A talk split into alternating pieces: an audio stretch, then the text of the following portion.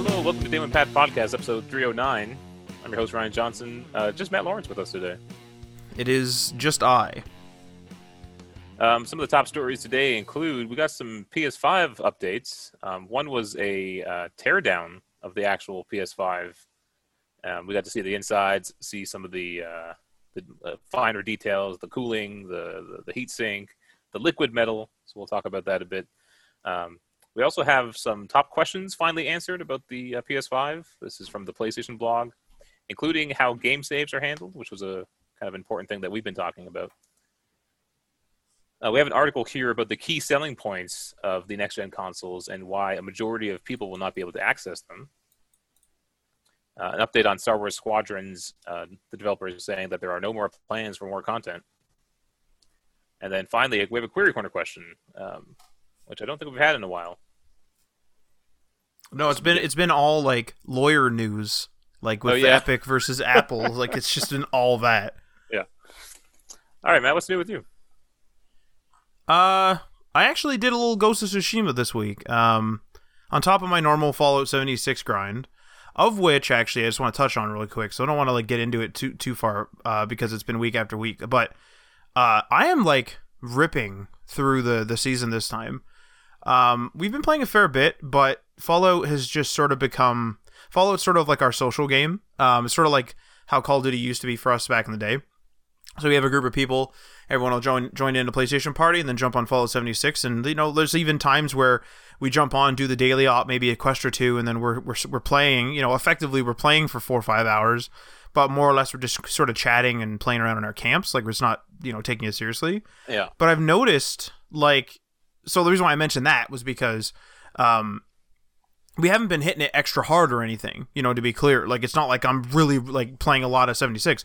Totally normal amount of time uh, playing, totally normal amount of time socializing in it, totally whatever for me. Uh, I don't build much, but, um, like, I will, like, chill in a camp or we'll, like, plan out some stuff or I'll help someone with a quest. And so it's just, just total normal seventy-six time. And I don't know what is going on, whether it's those weeklies, what it is. I am ripping, like, I mean, I am ripping through the season. I'm almost level sixty. Now, I think it might be that we level up faster. We, yeah. We're, we're either we're either getting more X P because we're hitting that, that um, repeatable multiple times when we play. I don't know if you noticed that. I think it's about three times per level, too, isn't it? Uh, yeah, I suppose. So, because and, and it's ten thousand X P to get it. I really don't know how much exactly the level is. It's not right on thirty thousand. It's probably something like that. We're over level one hundred. I'm over level two hundred. That's a good question. But, like, so I suppose last time I wasn't doing the week or the, the level ups. Mm-hmm. And then, like, like you know, I miss a day here and there. Like, I've missed maybe two days this season. And then this, this week is Thanksgiving here in Canada. So I'm probably going to miss at least one, maybe two days. Um... But, like, I was talking to Marty last night, because I was, like, because he was, he was heading to bed, and I was, like, I'm going to do my Nuclear Winter, which is another thing that I've been doing quite a bit on, and I've been doing it pretty often. And he was, like, oh, you don't have to worry about it. He's, like, where are you in the season? And I said, fifty-nine. And he's, like, wow. He's, like, I'm at fifty-four. And, like, we were thinking maybe, like, very briefly we discussed, like, maybe it's due to the Nuclear Winter. Mm-hmm. Um, but, like, I am, like, when we play, I am, like, leveling up more, and I am... I, I suppose I'm hitting the events a little bit harder, but it's not like super noticeable. So I, I really think I really think it's the weeklies that help too. Like, I think that's a considerable um, improvement. Like, as far as we can remember, uh, there used to be less less weeklies per week, and now there's I think it might be double or like at least a few more per week. Yeah. Um, so I haven't confirmed that with sources or anything, but like as far as we can tell, and we're like what what what uh, what. level are you in the season? Fifty something. Yeah, like we're what are, what are you? I'm fifty-nine. I'm probably like around there. Like we're we're going for a rip. So like I mean like normally like last season, you know, I'd be semi worried about oh damn like I mean this is ridiculous but oh damn I'm gonna miss a couple of days.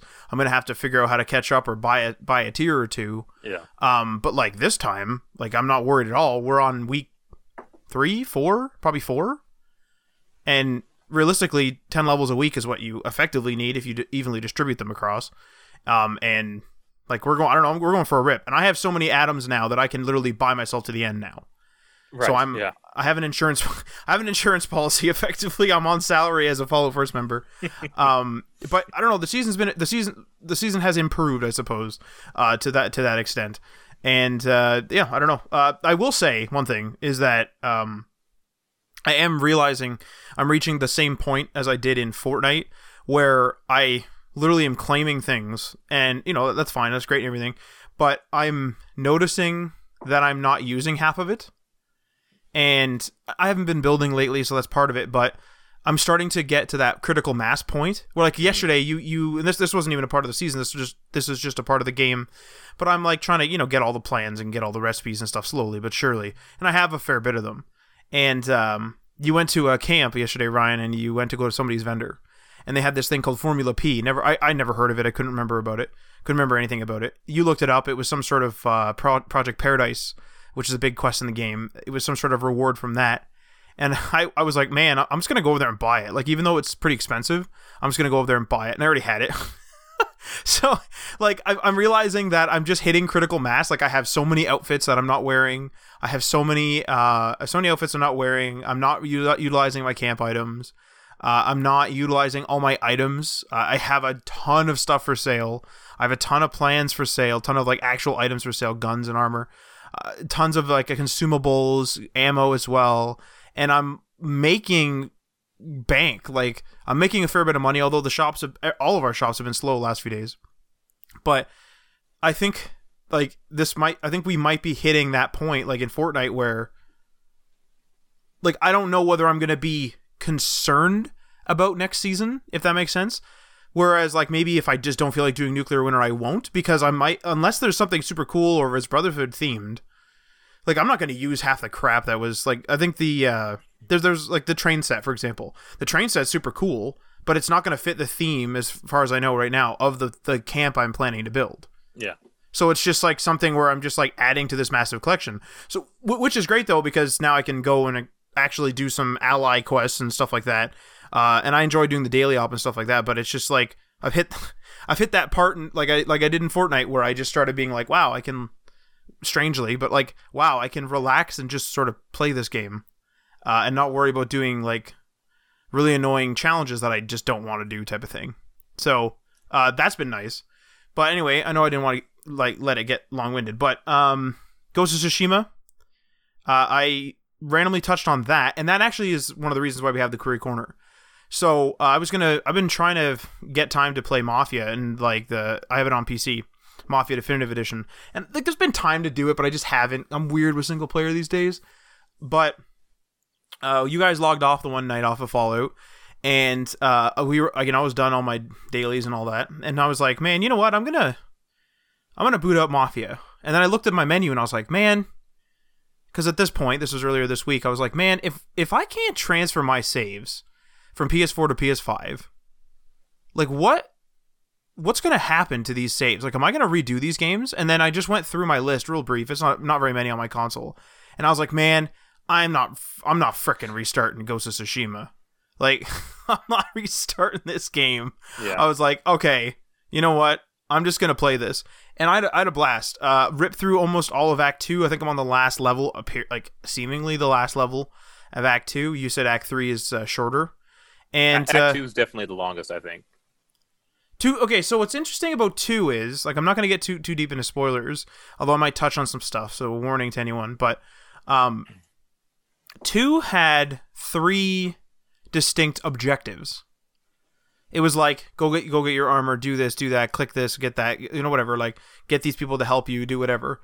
Um, some of those missions ended up. Be, some of those objectives, sorry, ended up being more than one mission. Mm-hmm. If not all of them did. I think one of them is one mission though.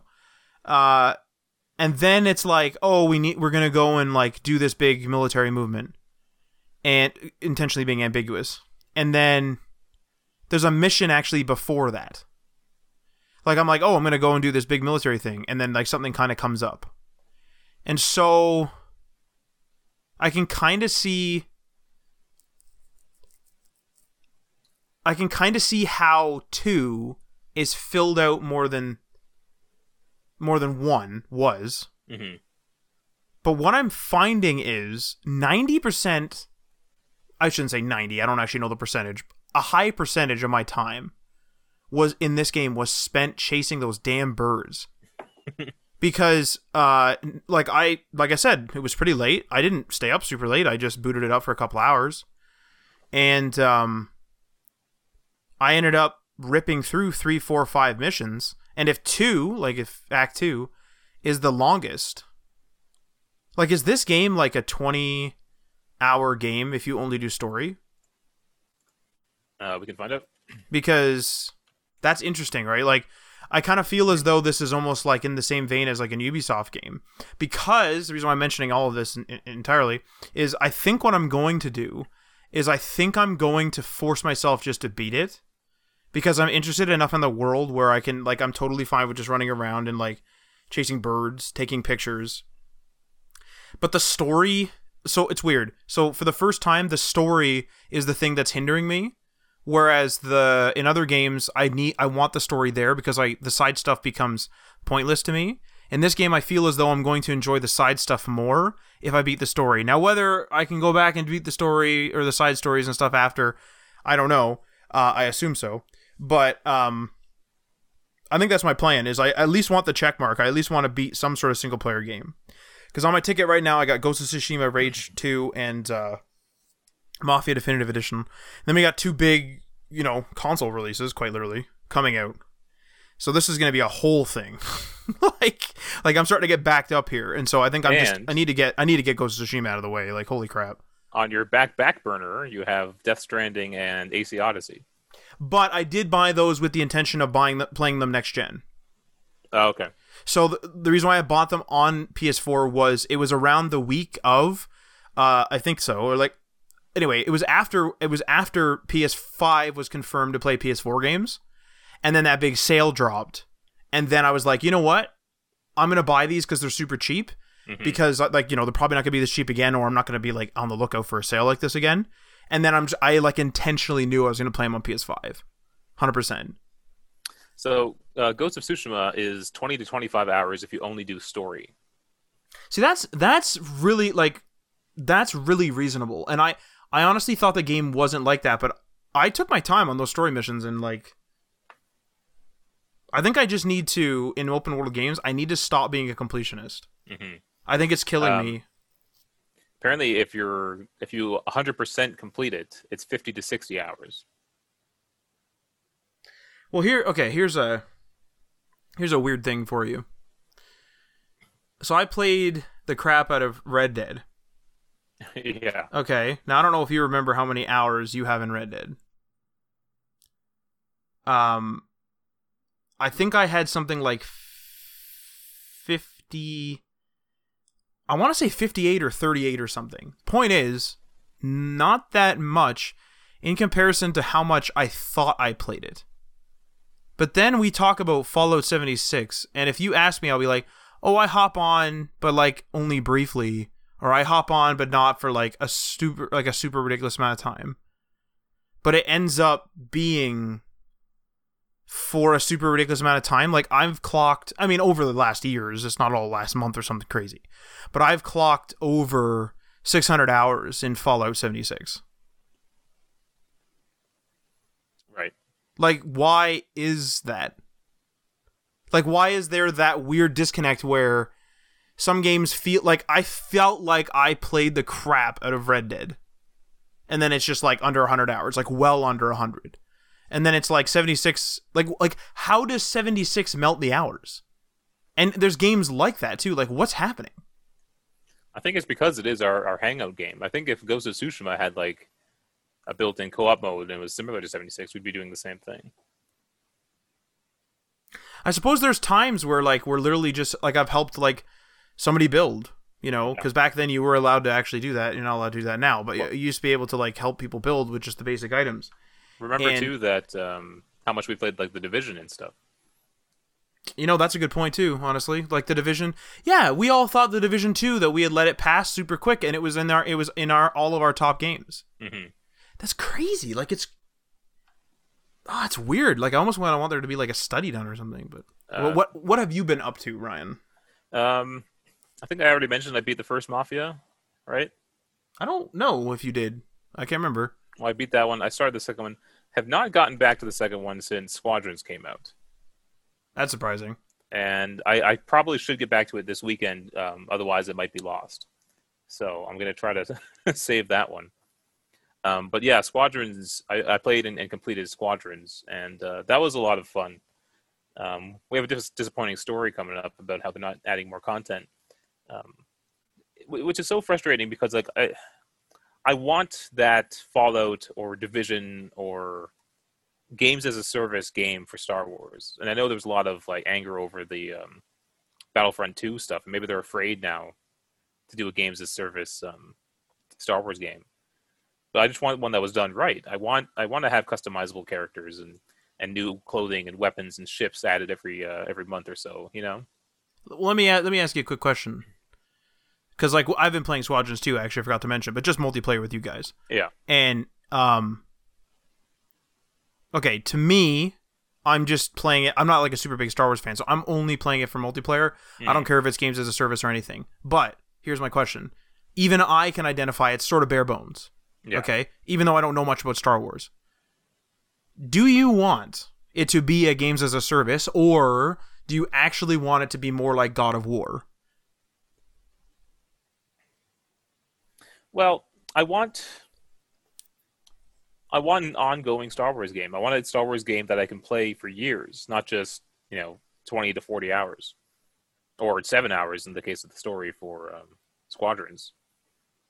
I guess, but the, the multiplayer is supposed to keep playing, but it's just not that type of game.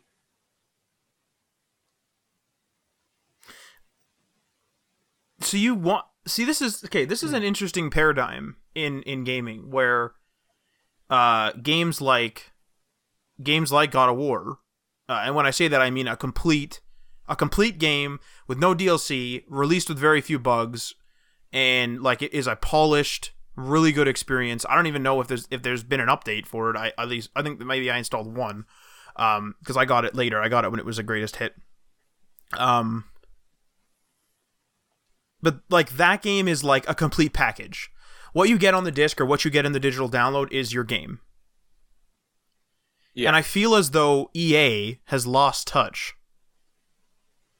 And like maybe you can comment more on like the Star Wars side of things and in specific well, to Squadrons, but like. Do you think that you would be happy if there was one hundred outfits in the game, like day one, a full multiplayer, and no updates? Or do you want the drip feed? So I want two things. Now, we already got our God of War-esque Star Wars game, which was uh, Jedi Fallen Order. That was a great, great single-player story game. There's outfits in it that you can unlock and different lightsabers. You can customize it, and you customize your ship a bit. And you just play the story, it's a one-and-done kind of deal. So we already got our God of War-type game. That was good, right? But now I also want, on the, on the opposite side, I want that that that drip feed game. Would you say, though, that...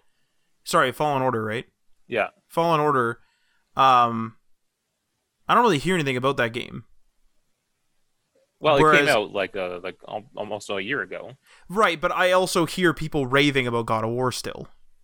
Oh, it wasn't it wasn't on God of War's level in terms of like production and and and, and polish. Mm-hmm. But I'm just saying it, it filled that um, that hole of of wanting that single player Star Wars story. Now I want that that story that um, or that game that, that I can, I can play for years and sink in uh, time and stuff to it. Would you say that this is this is indicative, because I already mentioned like E A being out of touch. Do you think, potentially out of touch, do you think that they're maybe out of touch where they're like, oh, we went too far with loot boxes and D L C in Battlefront two, and so they had to pedal back and do all that, whatever. But then, now, do they, do you think that they now think like, oh, people don't want any of that anymore? Yeah, I think I think it scared them, yeah. And so now they're like out of touch where it's like, no, no, no, like we want support and or unlocks and or some drip feeding in some aspect. But not, not to the extent that you went with loot boxes. Yeah, I think that I think they missed the point with the loot boxes in, in Battlefront. It wasn't that the game had loot boxes; it's it was that they were performance enhancing loot boxes. You could make your character play better by paying for those loot boxes, right? And that and it was grindy as hell. and it was grindy. So that puts you at a disadvantage if you don't have a lot of money to spend. You're going to be getting your ass kicked by these people who could pay for these loot boxes. That was the problem. If it was just cosmetics, I don't think anyone would have like batted an eye. I often think like I often think so. You know how like they'll see like a boost a boost in players when they release an update. So it's like, you know, uh, uh, Battlefront, they had to like get rid of all that stuff you just mentioned. You know, with all the uh, like grinding and all the mods that like made your character better to play and stuff like that. So they, they had to go back, and then there's some loot box stuff they had to like backpedal or whatever they had to do. So whatever they they, they fixed it up to to an extent, whatever. And then they like they released the clones later, for example, mm-hmm. right? Clones come out later, so the clones come out. I don't know the numbers, but I'm sure there was another surge of players, right? People are interested. They come back for the clones. Even I yeah. was one of them. I came back for the clones, yeah. come back and see it, and then it goes away again. And I often think to myself, like, because I've been playing um, uh, like, like a few months ago now, but I am going to play it on my Xbox One X or my Series X because I'm like having an itching to play it. It's actually an original Xbox game called Mercenaries uh, Playground of Destruction. And yeah. that is a game that, like, it, like it's old, right? It's from P S two, the original Xbox era, and it's quite literally just a game that's complete. And I, I wonder, like, man, I've spent like hours and hours and hours and hours and hours and hours on this Mercenaries game as a kid, right? Mm-hmm. Now, whether it's one of these weird Red Dead effects or whatever, where it's not as many hours as I think, but regardless, like a lot, a lot, a lot, a lot of hours and months of time in terms of gameplay time on this game as well. But it's like now. I complain, and like we complain, about the drip feeding, but if there's no support, we we, we, we leave. like... It's the, yeah. And I think that's kind of why, I think a lot of us were against loot boxes at the beginning, or, or just like these microtransactions in general. But now I've kind of accepted them, and I now kind of expect them. And I don't know if that's good or bad, but that's that's where I'm at right now. Do you feel as though your experience in seventy-six is cheaper because you don't have first? No, not personally. Okay, so that's I interesting. See, I see your cool items. Like, I really like that bench you guys just got. I really like that bench. What um, bench? We got a bench? I think it's a um, either an armor be- workbench or a... Oh, right. Yes, yeah, an armor workbench. That's right. I really like that bench, and I really wish I had it. But I, I don't. I don't like. I don't wish I had Fallout first to get it. It doesn't make me feel like I, I'm, I'm less because I don't have first. Well, not necessarily less, but like to me, it always felt like I had a cheaper experience because I was managing my stash because more because of all the junk. Now I just grab everything off the off the shelves and just toss it in my scrap box without a care. Right. But see, I haven't experienced that, so I don't really know how much better it may be. Right. All right, that's interesting. So do you... So... Well, what... Wait, is it our first story? No, we shouldn't touch on it. I was going to say, do you want there to just, be more, more just, content? We can just hop into it right now, that, that story about Squadrons. We've already kind of alluded to it, so... Or even directly talked about it. So uh, it's just... Um, this is from I G N. Uh, in, a, in an interview with Upload V R, Star Wars Squadron creative director uh, Ian uh, Fraser said, "Never say never, but the team has no plans to add uh, to the release product." Uh, Fraser explained, "We've tried to treat it uh, kind of like an old school approach, saying you've paid the forty dollars, this is the game in its entirety, uh, self-contained. We're not planning to add more content. Uh, this is the game. We hope you understand the value proposition." Uh, I appreciate that. Um, I just think like it was an opportunity for them to have a game with more content. You know what's weird too is it does have like... It does have a weird, not a season pass, but it's like they have like that helmet up for grabs for doing yeah. challenges. Like they still have these like daily challenges and stuff. Yeah. And I, I assume they're daily. And uh, I only kind of play the game. I don't really care about the progression, but um, like there's like the daily challenges, and it, like I think you said there was something like sixty days or forty days or whatever it is it's left over time, to get yeah. to get that helmet. And yeah. it's like, do they have a hundred of these things already like pre-done? Or is this the one, like, sixty-day challenge? Like, it's almost like they had one foot into games as a service and was like, nah, whatever. Well, if you go into the customization of the, of your ship or your character, there are items that say, like, will be unlocked in the, like, whatever the, that challenge thing is called. And so I think they just have a few that they've set up that are that will like roll over once this one's done. And it will probably come back around maybe when it goes through them all. It's very bare bones. I know it's forty dollars U S, but there's only like two game modes. There's like your standard, yeah. uh, uh, what is it, five v five dogfight. And then there's the, um, uh, what do they call those ones? Fleet battles. Yeah, yeah, yeah. And like that's it. Or you can do fleet battles versus A I, and that's it. What? So it's a, it's a little strange that they wouldn't be adding more game modes, at least.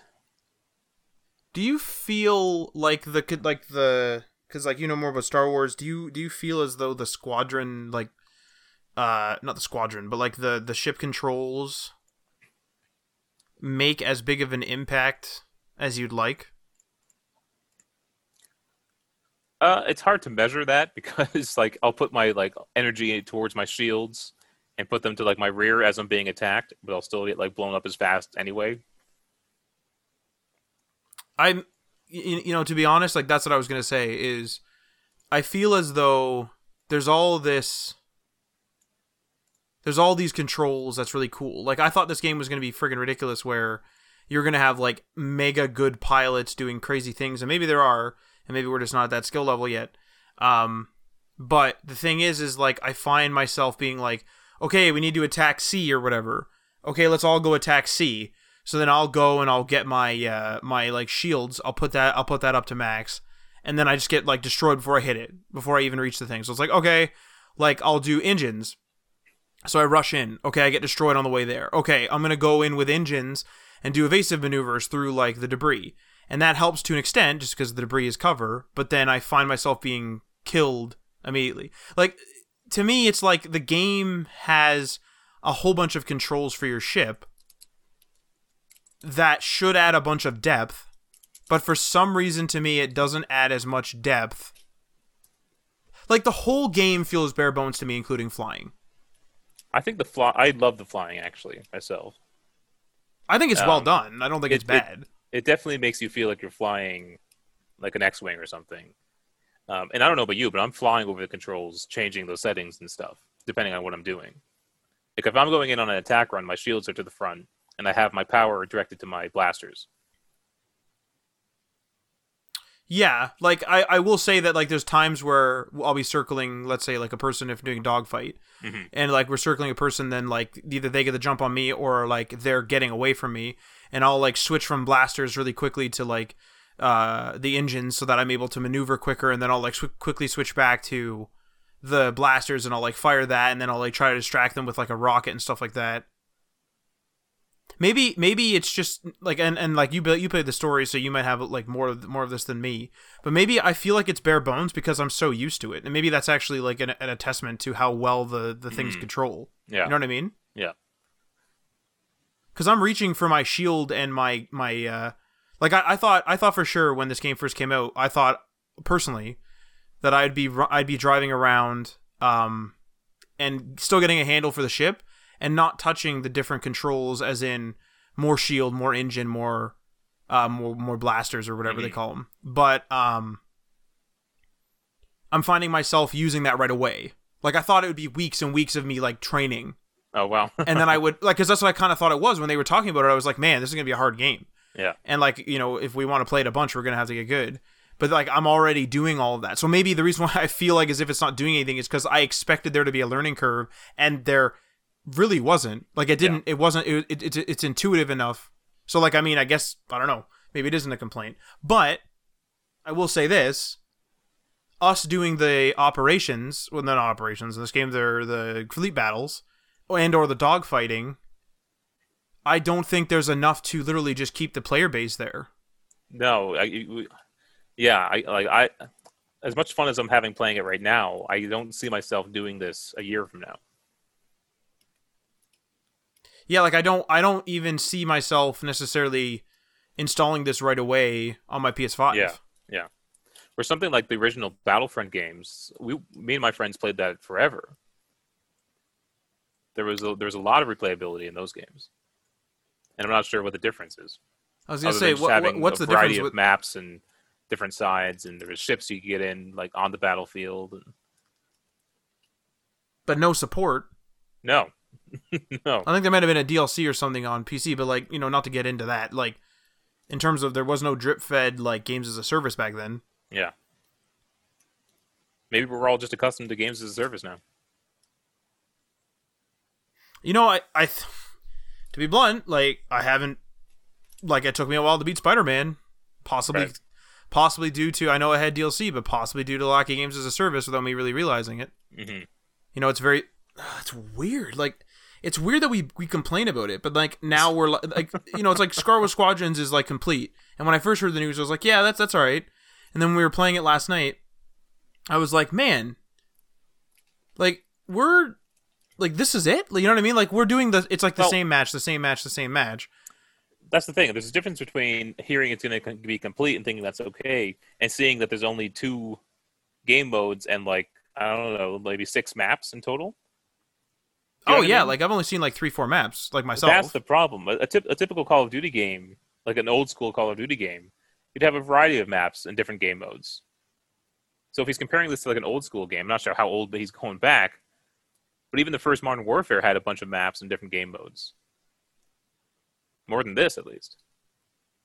It's almost like this is the value proposition of a fixed title in a games-as-a-service world. Yeah. Where they were like, okay, we're doing... Six maps, make the flying system good, okay.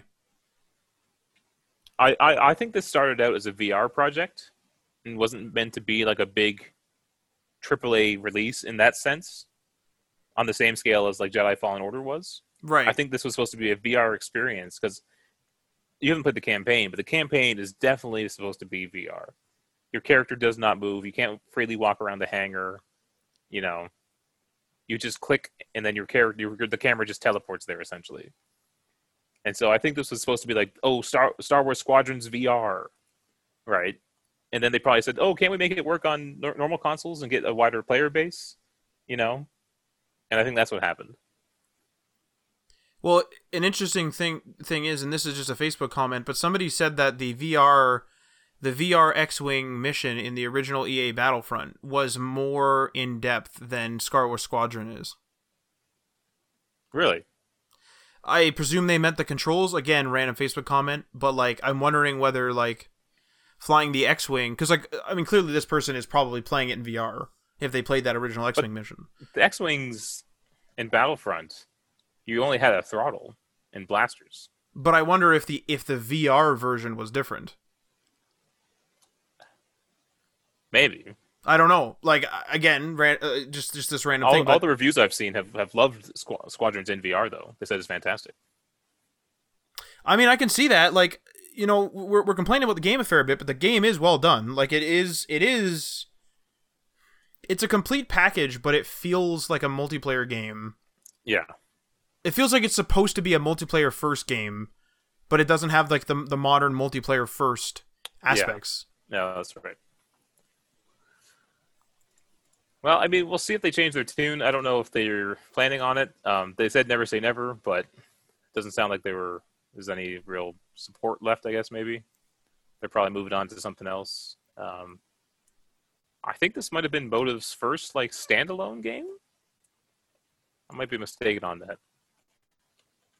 You know, to be totally blunt, they, it could it could have been it could have been like a proving if if if that's if that's true, this could have been like the proving ground. Because I think they just did the story for Battlefront two. If I'm remembering correctly. I didn't do the story of that game either.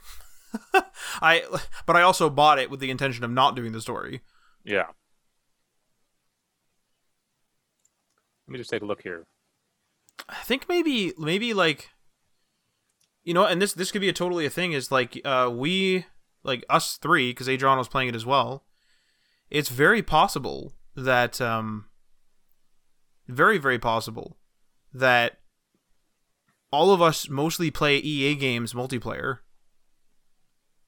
And it's weird that this one isn't as, like, new maps, new upgrades, new this, new modes, new this, new that, new that, this, this, this, season passes, and... battle passes and like whatever else, loot boxes and progression and leveling up and doing this. Yeah, you can level up in this game. Yes, there's some there's some uh, there's some customization and such. But if you told me this was a V R only experience and that with that level of customization, having not experienced V R myself, I'd be like, oh, okay, that makes sense. Yeah. Like I wouldn't even I wouldn't even bat an eye. Yeah. All right, well, let's move on here. Um, we'll get to some PlayStation five news.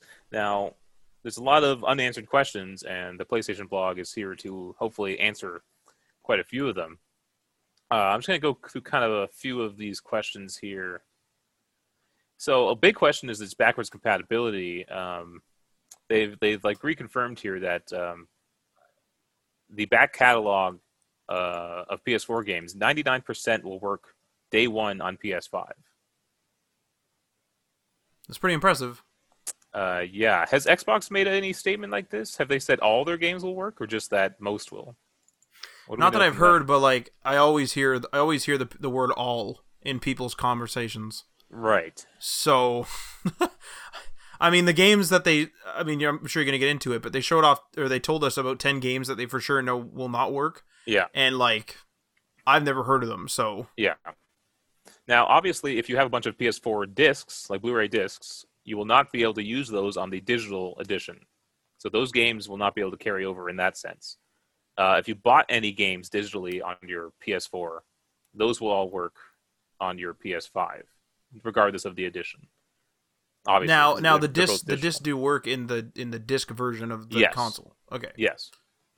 So if you have a big collection of P S four games that you want to use, you definitely want that disc version. Okay. Which apparently is outselling the, the digital like crazy. Uh, so, wow. There you have it. I don't think they made a lot of the uh, digital ones either. They must have known. You know, I, I to be honest, it, it very well could be that people just aren't ready. Yeah. Yeah. Like, could you imagine just being like, P S five back compatible with P S four? By the way, that was the era in which you bought this. And, like, let's all switch to digital. Like, what? Yeah. I wonder, yeah. I wonder if it will come more into play, though, once, like, the, the hardcore gamers who were all there day one, like us, once we once all our sales die off, I wonder if the digital one will pick up more because it is cheaper. And you get the average people, the casual gamers coming in, you know, looking for a gift or or just something to, for themselves, you know. It's in that sweet spot, too, where it's, like, it's more powerful than the Xbox Series S, you know, but less expensive than the Series X. It might be a good selling point for them. Well, let me ask you this. So we're in the uh, we're in the demographic where, like, years ago when we started this show, we were all disc because you basically had to be. Yeah. And then you and I personally have made sort of the transition to digital. And then the market made the during all this, these years, then the market made the transition uh, on uh, P C to digital, pretty much. Pretty much P C's digital only. Naturally, the, that happened too. Right, like it just sort of like happened. But like on the console, like it took until maybe mid P S four for you to go full digital, and I just decided to go like semi-digital, like because I got like half decent internet, I could download the stuff. Yeah, and so. I was more, because, and I just realized there was like a lot of clutter, like a lot of discs just sort of sitting around. Like discs do not take up a lot of space, but they do take up a lot of space when you're talking from P S two on, you know, it just yeah. starts getting to be ridiculous. Yeah. So like, it's just, you know, it's just for clutter. There are but, people in uh, San Francisco, like a lot of the games journalists who live there. The right. apartments are tiny and expensive in San Francisco. So uh, um, I've heard of them throwing out their cases and just putting their discs in a, uh, a, a, like a, what do you call those? Like a big wallet? Yeah, like a disc wallet. So which they sucks. Tossed out the game, the cases, which sounds like, crazy to me. It sounds crazy, I would, I would but I mean, if, if you need the space, right? I know. It's just, yeah, it's unfortunate, but it's just like that's crazy. But like, okay, so the thing is, the thing is, is like I'm I'm totally down with discs still. Um, I think discs are a good way to like give and, and receive gifts and that type of thing. Like I'm totally down with discs in terms of that. But here's here's the question. So the reason why I mentioned our demographic is, is there a portion? And I'm sure that there is a, there is a portion, but is there a decent portion, I suppose I'm asking, of people out there, maybe it's kids, teenagers, whatever, that are buying the disc because they're able to trade it in? That's another good point. You can get your money a lot, lot of money back, especially if you play games quickly. Yeah, right? if, you, if you're a person that just churns through and wants to beat the stories, you can get you can get a lot of money back on that. That is a that is a good um, way to save a lot of money, even if it's only five bucks. You know, we're yeah. talking about people that may or may not have part-time jobs, and certainly do not have full-time jobs. Plus five bucks over the course of like however many games you're going to plan on buying or, or playing throughout your console generation is big. Like that's yeah, that's a fair, so. That's a fairly large. You know, to be honest, it could pay for your P S Plus, right? You know, yeah. stuff something like that. Yeah. Um, so P S four titles will apparently get better on P S five. Um, select titles that have will see will see increased loading speeds. Um, there's also a thing called Game Boost, which will offer improved or more stable frame rates. And there are some games that have unlocked frame rates or dynamic resolution. So you might actually see some P S four games running at a, um, sixty frames or higher. And potentially some can run on at four K, they're saying here. I I really want seventy-six to accidentally have an unlocked frame rate. Oh, yeah. And then Jesus. We play it at double speed. I really want to see it. It might make that game look better, because it feels chunky right now. Ryan, you should play it on mine. Why? Uh, my, mine takes forever to load, and like if I change weapons, I freeze for like a good five seconds. No, I do too. Oh, that that's comforting. I didn't know that, because you have a P S four Pro. Almost everything I do stutters in that game. That's not good. I thought I thought the P S five was going to be like a whole new world for this game. Because I, um, I, I'm running a P S four Pro version of seventy-six. You're running a wait. There's a, there's there's a oh there's an enhanced version. I think most games are enhanced since, since the P S four Pro came out. If the, if a game came out after the P S four Pro, they were pretty much P S four Pro enhanced. Can you tell it not to be? Can you tell it not to be not, enhanced? That seems to be mostly on like. Um, Sony first-party games that allow you to do that. A select few third-party ones. Um, but uh, one of the things I sent you this, Ghost of Tsushima on P S five, uh, on day one will be backwards compatible. You can transfer your save from P S four, um, and there will, there will be a setting that you can get frame rates up to sixty frames per second. And the load times are incredible in that game. Like, they're scarily good. And they're saying they're going to be better on the P S five. That's fucking crazy. Like they had to yeah. make the they had to make the loading screens longer so that you could read the tips. And every time I save that game, I literally think it failed to save because it's like yeah. save, but like what? And then yeah. I always have to double check. Um, your P S four, um, or sorry, your P S Now and P S Plus games, if they are included in the list of backwards compatible games, they will work. I think that's kind of obvious, but um, there you go. Um, you can stream your P S four games on P S five. They're saying that remote play from P S four to P S five and P S Now streaming are supported. Remote play from P S four? Yeah. What?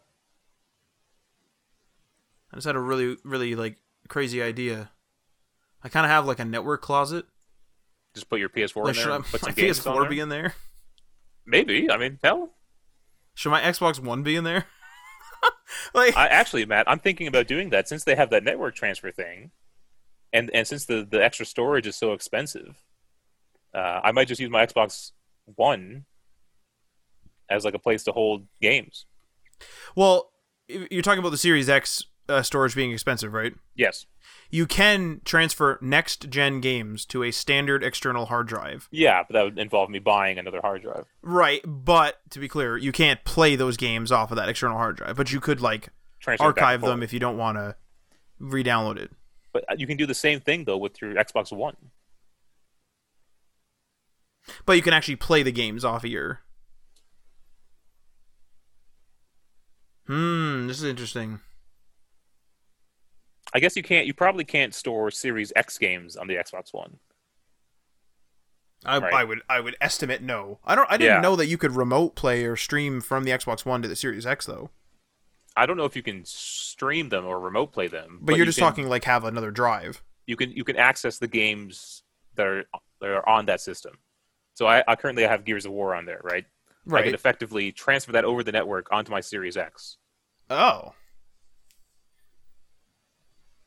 Damn. Do I gotta keep these damn hard these damn like con- well, no, I was you don't so, have to. I was you, so you, ready to like you have fast enough internet that you can download whatever you want in twenty minutes. And hopefully with no copying now. That's the big thing oh, yeah. these days. I mean that's even gone on my S S D on my P S four, so oh well.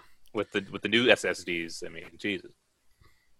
Uh, this I'm just, I was just gonna say I'm so stoked to remove like seventy percent of the cabling behind my entertainment system. Like this is gonna be this is gonna be this this is a new age. I still have Wii U's plugged in. This is a new age. Did I tell you what I did though? I, I spent a weekend um, trying to cable manage uh, oh, the back no. of my entertainment unit, and it looks exactly the same. so, so there you go. Um, this was a big concern of yours, uh, and, and I think a lot of people, uh, including myself. Um, how do the saves transfer over? We already got some confusion with the um, Marvel's Spider-Man save not being able to work on the P S five version of Spider-Man.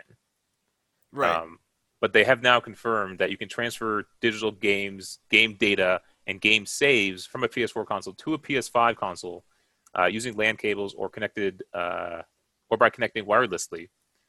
Um, and I guess it's up to the, the developers whether they will work, but you can physically transfer them, and they will work on those games that does allow it. This includes. So, so, so it's like so. What you're saying, what you're saying is to clarify is like because we, we there was a lot of confusion about this last night.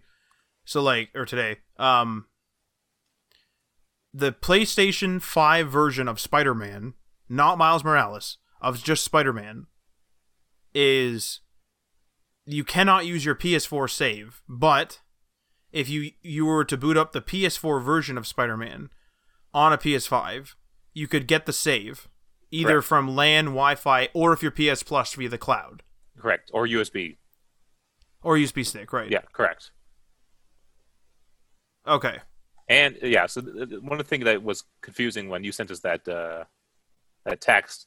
They did confirm that if you are a P S Plus member, you can also sync P S four game saves onto P S five through cloud storage. Thank God. Holy crap.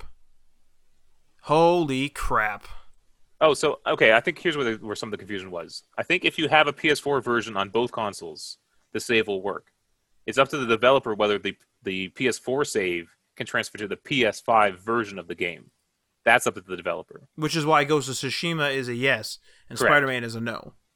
Well, Ghost of Tsushima was not talking about a P S five version of Ghost of Tsushima. Oh. Oh, they were just dear. saying it this was backwards compatible getting... day one. We don't currently know what games are getting P S five versions. Right? Well, yeah, we have like an Instagram post in the notes here. Uh, yeah, those are the ones that are getting upgrades, but I think those are new games, right? Well, there's uh, Witcher three in here. They're getting... Oh. Ooh. Witcher, th- Witcher three. Uh, I'm just looking at looking for old older games. Uh, Rainbow uh, Six. Wait, what? Rainbow Six Siege. Rainbow Six Siege is still going. Good lord, that's massive. That's massive. I can't. I fuck, that game gave me P T S D. I started losing sleep. Couldn't handle it.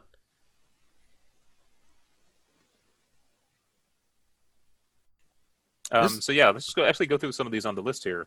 Yeah, a lot of these are new games, but a couple of them are old ones that are getting P S five versions, right? So what? Okay, yeah. So what is this list? This is what from I G N's Instagram. Yeah, every P S four game that upgrades to P S five for free. So this is this isn't backwards compatible. This is P S five versions that you'll get for free if you own the P S four version. Okay. Uh, Assassin's Creed Valhalla. Mm-hmm. Um, actually, I don't know if you've been to the PlayStation Store recently, but they do have um, on the pre-order page, they do show you which games are getting P S five versions. And so you know when you're pre-ordering it on your P S four, you'll have the P S five version. I got a question for you. Yeah. Got a real big question for you. I'm okay. sure it could be answered. It could be. Fuck, this is starting to like really get. This is like a web of. I almost said a web of lies, but it's just a web of like technical information. Yeah. Um. The PlayStation five games appear to be more expensive, especially in Canada. eighty-nine ninety-nine is appearing. A few of them do. Se- yeah, yeah. It's like seemingly it's going to be the standard. Some of them are eighty-nine ninety-nine. If I go PlayStation Store right now, I want to pre I want to pre-order A C Valhalla. Is it seventy-nine ninety-nine? Now here's the question: is it seventy-nine ninety-nine on P S four, eighty-nine ninety-nine on P S five? Should I pre-order the P S four version and just get a free upgrade? I well, okay. The only game I've seen that is a different price is Call of Duty. Assassin's Creed, I think, is seventy-nine dollars on either platform. Now, I haven't actually seen the price for the P S five version, but it seems ridiculous for them to do that. The difference with Call of Duty is they have a a uh, se- several versions. They have the standard, you know, just bare bones uh, copy, mm-hmm. seventy-nine Canadian. Mm-hmm. Then they have the next gen bundle, which gives you the P S four and the P S five version. That one's eighty-nine dollars Canadian. So you have to buy that one if you want a next gen version. That does, to be in their defense, does make sense. It just seems like the yes, right but, thing to do for an esports title. I don't know why it does, but it does. But that probably means if you buy it on P S five, it will only be eighty-nine dollars. Right? Well, actually, here... Okay, so I'll I'll tell you right now. So, um, just taking a look. Assassin's Creed Valhalla. This is on best buy dot c a. Assassin's Creed Valhalla, seventy-nine ninety-nine on P S five, Xbox Series X. Really small, like, thing I'd like to point out. This is a sexy-ass case for the Xbox games. Like, hot damn. Oh, yeah. Oh, that's yeah, a, yeah. That's a, that is a beautiful case. I haven't seen it yet. That's that's beautiful. Yeah. And, and it's very clear what things run on, which is top-notch shit. That's really good. Um, and P S four as well, seventy-nine ninety-nine. Hmm? Sorry? Has it got that big ugly sticker on it though? Not this one. Okay. Not they had that like ready. They had that one that was like ready for Xbox Series X or something like that. There's a there's like a like I'm looking at a very small thumbnail of it, but there is like it looks like maybe a sticker on the green bar on the top. Oh yeah, I see it. That's better than what they used to have. That like this this is a beautiful case. Like it's super utilitarian, and you pick that thing up from the top, and you know that's an Xbox game. Um, one sec, I'll just check right now. Uh, Call of Duty, Cold War. Again, this is best buy dot c a. Call of Duty Cold War is, for P S four, seventy-nine ninety-nine. Um, for P S five, eighty-nine ninety-nine. Yeah, there you go.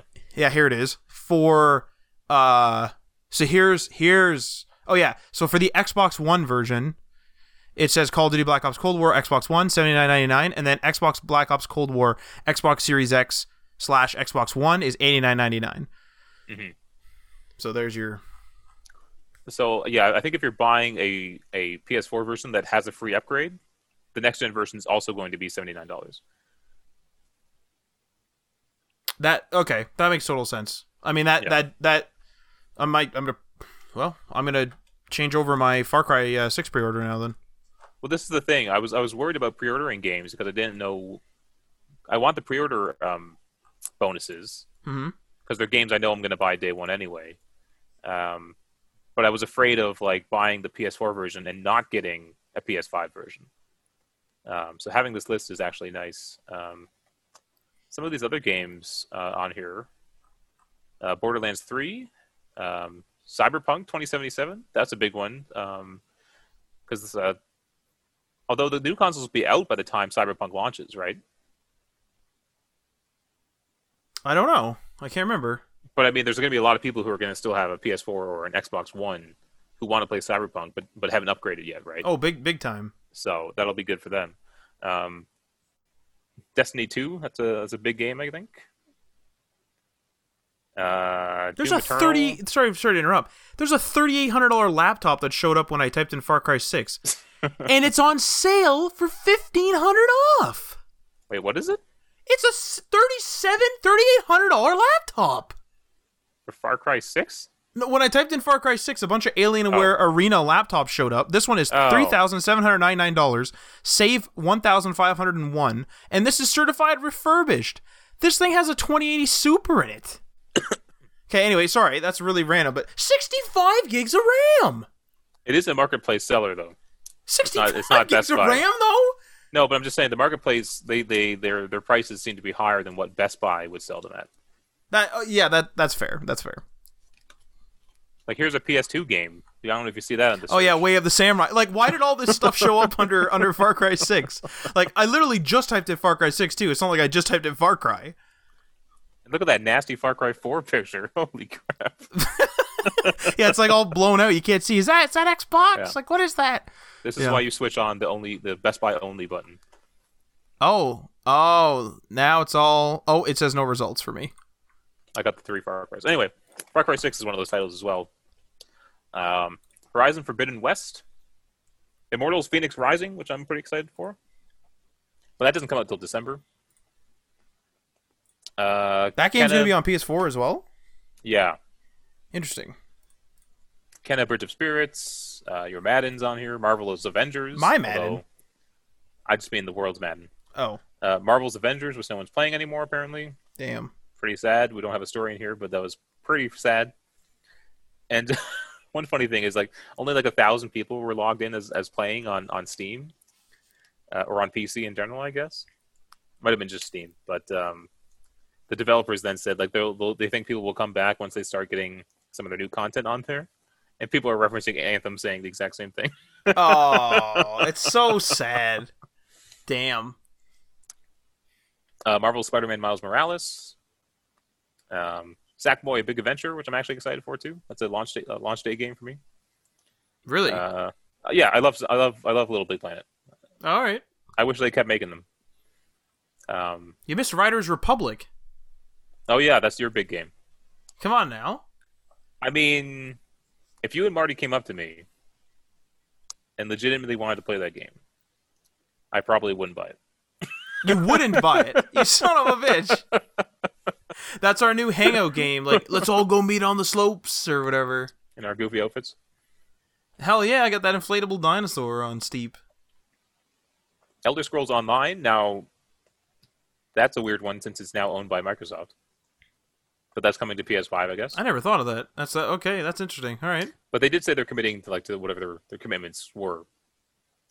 Uh, Witcher three, which is incredible that that's coming to next-gen consoles. To be honest, it's, it's incredible that it's coming for free as an upgrade. upgrade. So if I... Oh, I have it on disc. Damn it. Oh... Damn it. See? You see why I, I bought borrow... a disc version? I don't want to deal I, I need with all to that borrow crap. Your P S five, man. Damn it. uh, Watch Dogs Legion uh, and, and Yakuza Like a Dragon. Well, what's W R C nine? There's a couple that we skipped here intentionally, but like, what's W R C nine? I have no idea. Something Rally Championship? Oh, it's a racing game. Is it? Okay, I don't know. I'm just making stuff up. Yeah, it looks like a rally game. Yeah. F I A World Rally. I don't you know, know what W R C stands for. You know what? What if? Yeah, that's weird. Um, World Rally Championship. I'm just gonna guess. Uh, I'm just guessing. That's probably right though. Um, you know what's interesting about this gen is like it's supposed to be like, or it, seemingly it's supposed to be like the quickest and easiest to upgrade, yeah. And then we have to have conversations like this, like how do you get those saves over, and like how right. do you move this thing, and like does this upgrade? Is this a P S five version of the game? Like how much is this? Is there a, an upgradable version? Is there a collector's thing? And here's another question: like, does do PS do P S five Call of Duty players do they have crossplay with P S four? Like, like yeah. you know what I mean? Like, there's all these questions that you know, seeming you know, a bunch of answers are out there, but it's just it, it's like because it's backwards compatible, it should be so simple. But now we have this whole like live system, like games as a service, but like further than that, where we're upgrading the full games now. Where it's like, well, is that does that have an Xbox One X enhanced version? Does that play on the Series X? Like, what what version am I getting? Like, is there a Series X version? It's like, holy crap! Like, how many versions of a game? Like, can I put the disc in and just? I feel yeah. like that, that that's how I'm gonna handle most games. Is I'm just gonna boot it up. This this is how I handle console games. I'm gonna boot it up. It looks like crap. Raise an eyebrow and then continue, because I just don't care. Well, I'm I'm hoping if there is a next gen console, you know, five or six years from now. I'm hoping Sony both had the foresight, and obviously Microsoft probably will, to just have a super easy transition where they all they have to say is, you can just buy a new console, and it's just going to work. Your saves will be there, your games will be there, you know. Just like well, when I get my when I get a new iPhone, there's no question that my stuff's going to work on my next iPhone. But there probably was a question the first time you upgraded. Uh, probably, yeah. This is the first type of upgrade we're seeing in this type of console. Yeah. So I wonder if this is going to be smooth as hell. It's just a matter of people being like, hey, what the hell is going to happen to the party chat? Hey, what's happening to the saves? Hey, what's happening to this, this, this, this, and this? Yeah. And then it has to be addressed because Sony can't be silent. Because if Microsoft says, yes, you know, this is how parties are going to work, then Sony doesn't say anything. Everyone's going to be like, oh my God, they have the worst case scenario. It's not going to work. And then... Right. Yeah. Um, you watched that teardown video, right? Yeah, yeah. Oh, yeah. So uh, Sony released an official teardown where they literally like dismantled the P S five on camera.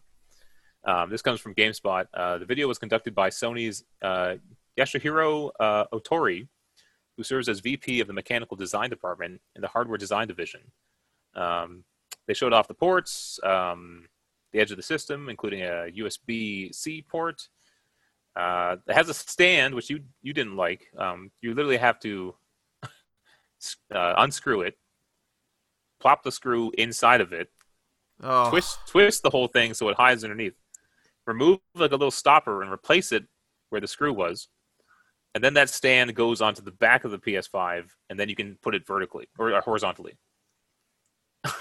Now I will say that I, I like that you can, I like that you, there's not just a loose screw, because it's like, I have this with headphones where I have like ear tips to like seven thousand earphones, and it's like, I don't know, like I can't keep all these boxes, like there's boxes everywhere, you know what I mean? Yeah. And so it's good that like, should be with the P S five stand, the bolt and everything is all together. It all tucks together with it, but it's ridiculous that horizontally it needs a stand. Yeah. Um, is, is it going to come pre-installed?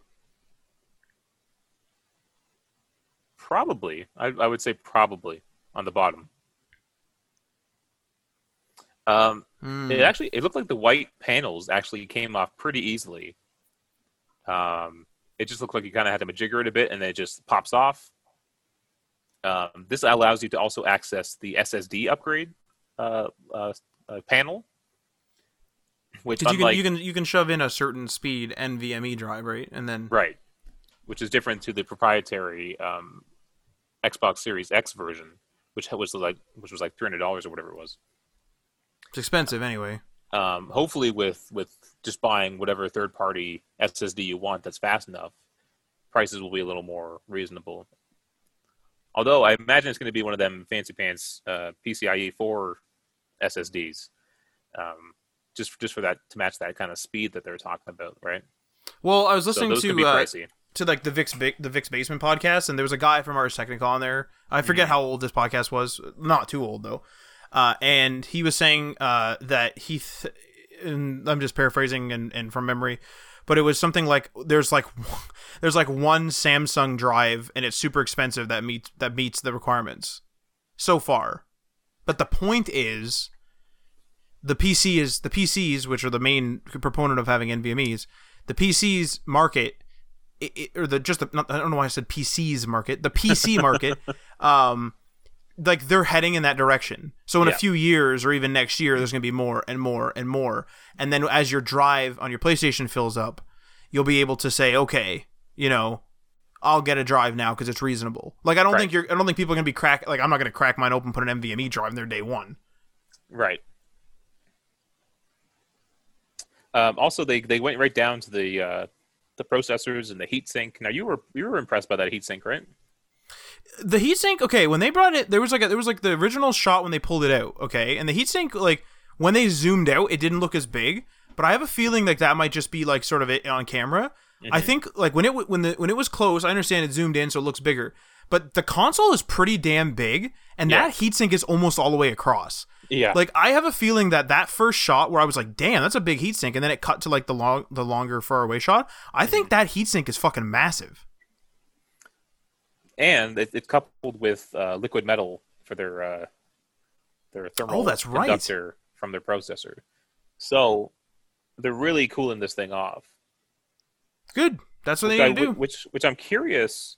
Now, I don't know the timeline, or I'm no engineer, right? But I'm wondering if that might help it catch up a bit to the speeds that the uh, Series X can offer. If they can cool that processor down and have it run run faster or longer, you know. But also the play the, the Xbox is no joke either with no. its cooling. No, I don't think either of these. I, I think realistically, you know, having not uh, not being an engineer on their teams, but just like they probably could have. You know, just regular thermal paste. They probably could have a smaller heatsink, but yeah. I think this is the year where they're like, no, we're not doing that. Yeah. Um, also, the liquid metal is like a lot harder to apply, um, especially in a manufacturing setting where you're pumping these out by the by the thousands. Mm-hmm. Um, it's a little more finicky, so we'll hopefully that doesn't cause any problems with the, the systems once we get them. Well, I, I'm warrantying up, like. Uh, well, I guess I, did, I I didn't warranty up my PlayStation. Strangely, I couldn't I couldn't when I pre-ordered my PlayStation. There was no warranty option, or at least I didn't see one. Um, I'm, I'm fairly certain I looked too, and I, I don't think there was one at the time. But I'm going to see if I can apply one. Like, I might call Best Buy mm-hmm. and just ask if I can apply a warranty. I always warranty up because the main thing is, is I just want the convenience of just being like, man, I don't want to fucking deal with this. Like that, that's the thing I hate when things break is I hate dealing with it. Yeah. So like me, unplug it, bring it to Best Buy. They deal with it, whatever they got to do. Then they deal with it, you know? Yeah. Am I missing a story here? Uh, yes. What the a hell key, happened to it? A key Did selling I... point of the next-gen PlayStation and Xbox consoles. No, I, I I thought I put in a story that's not even here anymore. I must have deleted you put it. it. You put in the query corner question. Yeah. Anyway, I, I remember what story it was. I just... Oh. Okay, we, we can move on here, though. But, um... yeah, a key selling point of the next-gen PlayStation and Xbox consoles uh, can't be used by the vast majority of T Vs. Now, this was a bit of a... This was a piece by Business Insider. And some of the selling points of next-gen are obviously four K... and a refresh rate of one hundred twenty hertz. Um, the problem is a lot of T Vs on the market can't support either of those. So four K now has a sizable, but not a majority uh, of households. This is going one step further than just four K, though, because you need one, one hundred twenty hertz. Mm-hmm. Not only that, you need um, H D M I two point one. So your T V could be one hundred twenty hertz, but if your ports aren't H D M I two point one, you won't be able to see that one hundred twenty hertz from the box. And you need H D R. So I have a four K oh, T V. It's not H D R. It doesn't have two point one ports. It's it's older, though. It is older, but I'm saying, even if you have a four K T V, it's not enough for these next-gen consoles, if you want the full experience. Obviously, it's still going to look great on a four K T V. Even at sixty, it's going to look fantastic. Um, but it's just unfortunate um, that this is the case we're in. Well, here, here's here's my take on this, and we were talking about this in our, excuse me, in our group chat with Adriano, I believe, and one of the things that I had mentioned was the consoles last time, okay, so the P S four and the Xbox One, they're modern, and like, you know, they're modern enough today, you know, they got they got their slowdowns, and they got their problems, you know, certainly, but realistically speaking, like, they never pushed the bar at the time. Yeah. You know, it was like their multi-core processors, they had like a fair bit of RAM, but they... It's only eight they, gigs of RAM, right? Something like that, and like... And, like, like they were good at upscaling, so they could kind of mask the fact that they were, like, you know, realistically, those both of the consoles were kind of underpowered. Um, not, I wouldn't say underpowered, but not future-proofed. Uh, and, and, you know, they're consoles, so people get better and better and better and better and better at making stuff for them, and then you get, like, really, really good-looking games like Cyberpunk and God knows whatever else on there. Uh, that's going to look great, and, like, the, even The Witcher three looked great, for example. Um, G T A, uh... I mean, there was like a visual upgrade, but I mean, that's a three sixty title, so that's not the greatest example. But regardless of which, like, like you're getting better and better. Ghost of Tsushima is a really good example. Like, you're getting better and better and better visuals and better and better and better performance. And and so this time, the P S five and the Xbox Series X, this is the, this is, they did this right. Massive consoles, which is, you know, subjective, massive consoles for massive cooling, four K right out of the box. And they're now outpaced T Vs. They did it. They did it right. Yeah. Yeah. Because if you go get a T V during the lifetime of this thing, now you can consider it. But like, they're not going to look horrible. Like, I have a yeah. ten eighty p screen. You know, my yeah. T V's probably over ten years old now. I have a ten eighty p screen. It's not going to look bad. Right. You know, there's going to look better than the the, X, the the P S four. It's going to look better than the Xbox One. It's yeah, not going to look bad. I remember one of my complaints being about the uh, the last gen, like P S four, Xbox One era. Was that these consoles were struggling to hit um, ten eighty? Uh, well, they were they were kind of hitting ten eighty thirty, but they were struggling to hit ten eighty sixty. Um, and I thought, like like why didn't they just make the consoles hit ten eighty sixty? Now we got four K one twenty. I, I know most games will probably run at sixty, but that's that's good enough for me. You know what I mean? Well, the, that seems the, like they the they, thing, they hit right? the mark, like exactly where it needs to be. Where I think last last gen they were a little bit behind the mark.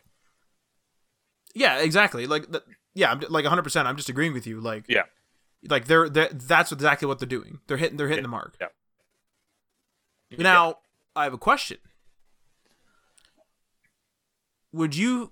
Because this, this is an argument I suppose you could have. You might say to yourself, these consoles are, and this might be crazy. These consoles uh, now effectively have a dead feature that you can't use because you don't want to go out and buy a whole new T V. And in my case, I have a receiver.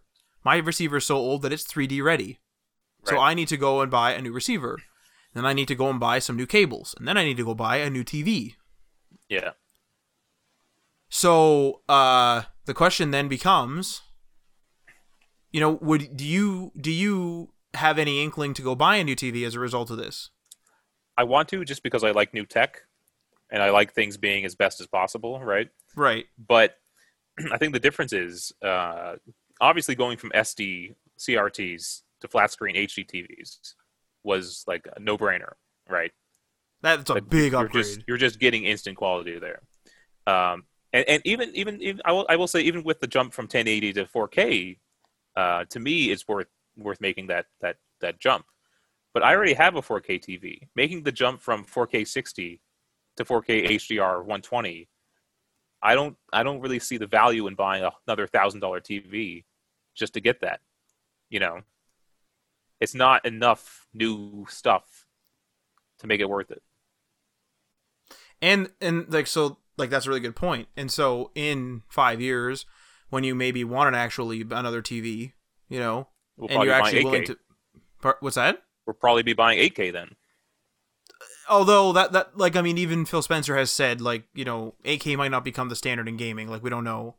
Not to mention like we're getting to the point where it's like. But here's the thing though. I think he's wrong because both the graphics card manufacturers just came out or announced cards that can do eight K sixty. eight K, he, he, you're right there, but the P C is also unique in that um, you can get absolutely ridiculous monitors, like these crazy ultra-wide things and stuff like that. And you're, there's also people that are, you know, using their computer like a workhorse. So, like, people that are gaming, but also rendering and also, like, uh, like rendering video. Um, they're also rendering, like, three D environments, also possibly developing on there. So the the P C is more of a workhorse than, you know, I'm not going to be game developing on my Series X. Right. I'm not going to be, like, making a video short of, like, d- having a capture and trimming. I'm not going to be, like, making a full YouTube video on just, my Series X. I just think, like, history shows us that technology marches on, and it may take ten years, you know, we'll get there eventually. So to say that, you know, he doesn't see us getting to eight K gaming, I just think, I know he's an industry guy. He knows what he's talking about. I just I just look at the history of technology, and, and we'll get there at some point. Well, actually, let me ask you this really quick then. So, okay, these consoles, as we've already discussed, are future-proofed. You know, they're above, the, they're they're ahead of the curve in, in, in terms of T Vs, ahead of the curve in all, in all kinds of things, in terms of, like, you know, S S D speeds and stuff. Mm-hmm. They're ahead of the curve, and they're hitting the mark, like you said, right? Perfect. Yeah, yeah. So let me ask you this.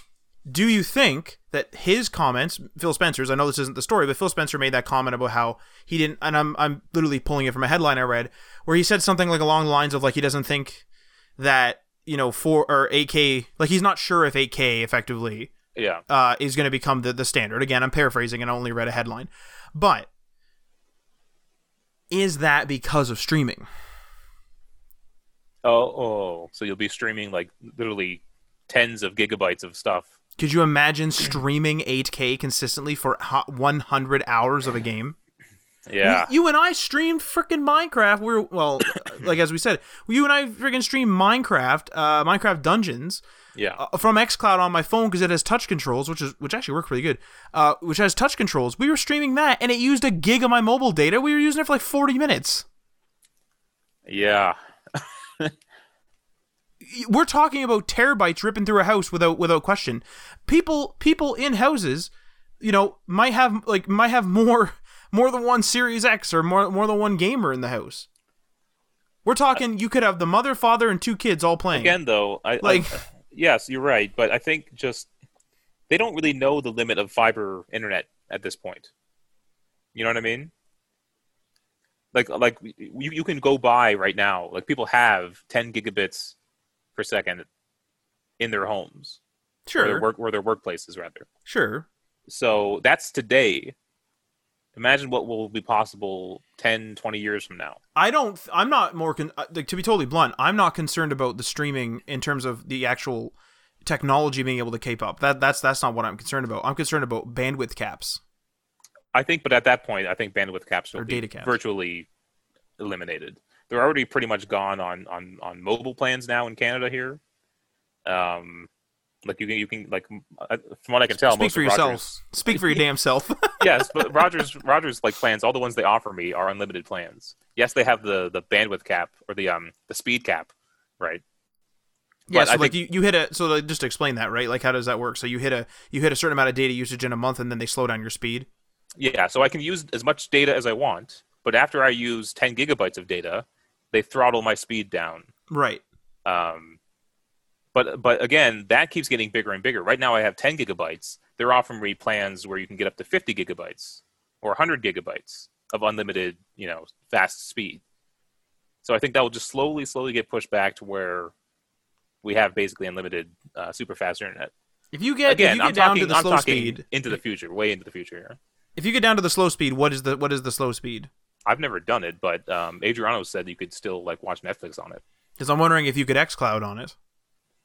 That's a different question. I don't know.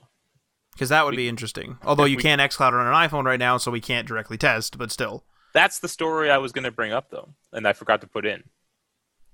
Well, what's that? Phil Spencer is saying that um, that xCloud gaming or Xbox cloud gaming will absolutely end up on iOS. Yeah, there you go. I guess we'll just get into that story now since we're talking about it. Uh, this is from Mac Rumors, but I believe it's from a Business Insider uh, uh, interview, I believe. Is that right? You're... Oh, no, it's an article from Business Insider. Uh, You're Phil the one Spencer... that did it. Phil Spencer has told employees that the company is still intending to bring Game Pass streaming to the iPhone and iPad. Um, so obviously, I mean, we've covered this. Um, Apple kind of doesn't allow these kind of game streaming services on their uh, App Store. However, Apple themselves, I believe, have said that Safari is a viable option, right? That doesn't have to go through their their, their App Store guidelines, doesn't have to be approved by Apple. Um, you just go to the website and do it. So Xbox is apparently working on this. Um, and obviously they want this on all platforms because like they want you to just be able to go onto your browser on your computer and stream, right? So it looks like they are going to go the, with the, the browser route. Stream from Microsoft Edge on a Series X. Yeah. That would be super ridiculous, but it might work. However, they're targeting twenty twenty-one for the release of a direct browser-based solution. That's fine. It, it's it's in beta. Like they got a big, they got a the whole new uh, generation of consoles coming out right now. We were talking about Safari, um, but you can also get other browsers, and now you can add them as your default browser on iOS.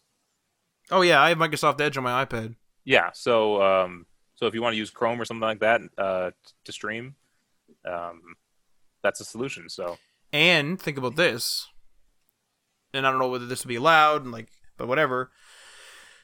Could you download an Xbox browser? Oh, that might not meet Apple's criteria. This is Xbox Game Pass browser. Because remember they said they were like worried about every app just saying, I'm a browser. That yeah. Although, um, uh, if you have Microsoft Edge, uh, right, there you, you, go, yeah. you could have a settings menu in there to set up your controller or whatever potentially, and yeah. there could be some integrations into that. And actually on this point of, of these streaming services, I think they're becoming so prevalent now, particularly with Amazon having their own. Um, now Google has Stadia, um, Xbox has Xbox Cloud Gaming. Um, I think Apple might actually cave to this at some point. I don't know how long it will take, um, but I do have a feeling that just just based on on what I think is going on at Apple, uh, I feel like they might cave to this at some point. Now here's the question about caving. Apple already has the ecosystem. Apple's got Apple T V, iPad, iPhone, computers, uh, whatever. Like we'll just say those four. Yeah. Now, it would be pretty nice, and you have an iPhone or a, an Apple T V. I almost every time I almost say iTV or iCloud T V. I don't know well, why. It was funny when it was first announced. Everyone was calling it iTV. Christ, it's it's annoying. Okay, so even Steve jo- even Steve Jobs called it iTV accidentally. So don't worry. Well, okay, so the iTV. So you, anyway, you you have your Apple T V on your um on your T V, and like just imagine like you don't like all your consoles aren't there for whatever reason. Mm-hmm. It'd be pretty convenient to be able to stream to that to that Apple T V. Now, I don't know how the browsers work and all that stuff on there, but the the streaming services are all unique. Stadia uses some sort of thing with Linux, right? Uh. Luna, which is Amazon's, they use Windows. xCloud, I don't know the full details, but effectively you're running an Xbox. I don't know the hardware, but like effectively you're just running an Xbox console through the cloud. because uh, you you stream the Xbox version of games, not the P C version of games, if they're if they're on both. So that's pretty funny. But here's the here's the kicker here though. That, now this might be crazy, Ryan. This is this is this is this is tinfoil hat. I got my tinfoil hat on. I got my yeah. uh, let me put put a little aluminum foil on my on my headset here. Uh, Apple just moved to A R M. They showed Tomb Raider running through Rosetta two. Yeah. And Res- and Tomb Raider, not to get super technical for the audience, but it runs on x eighty-six, uh, I believe. Yep. I believe that was the version that they showed being translated into A R M. Okay. Yep. What if we're going to see Apple enter the gaming market via data center? It would be pretty easy for them to just jump in with either a Mac gaming ecosystem where you can play Mac, and they have Rosetta working so well that eventually there'll be A R M games, and eventually, like, can you play like can you play your uh, uh, iPhone games on your uh, Apple T V? You can play your Apple Arcade games on Apple T V. You see, you see what's happening here. So and, maybe and there's like any any third party developer that has ported their iOS game over to the a- Apple T V, you can play it there as well. So what if Apple Arcade? Okay, and I'm kind of coming up with the theory uh, as I go, but the point is, what if Apple's going to enter the game streaming market? They don't have a console, but all they need to do is make a make a data center, choose an ecosystem, whether it's Windows, whether it's Linux, whether it's their own thing, and then they just they have that they have the the like the quintessential app.